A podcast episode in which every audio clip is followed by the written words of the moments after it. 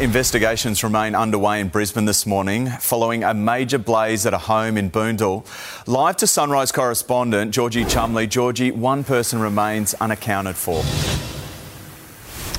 Good morning, Shirvo. That's right. Neighbours here on Cardinal Street in Boondall are becoming increasingly worried about the fate of their neighbour who has lived at this property for more than 10 years. We're told that he was actually set to move out of this home behind me today. They said that they awoke to a huge explosion, then walked outside and saw the home completely engulfed in flames, with some neighbours even trying to run towards the house to see if they could try and help anyone if they were inside, but the heat was simply too intense. Take a listen to what neighbours had to say earlier the explosion hit and I just saw the, the light coming through our window. So I opened the curtains and just saw the house was just ablaze. It was um, completely on fire.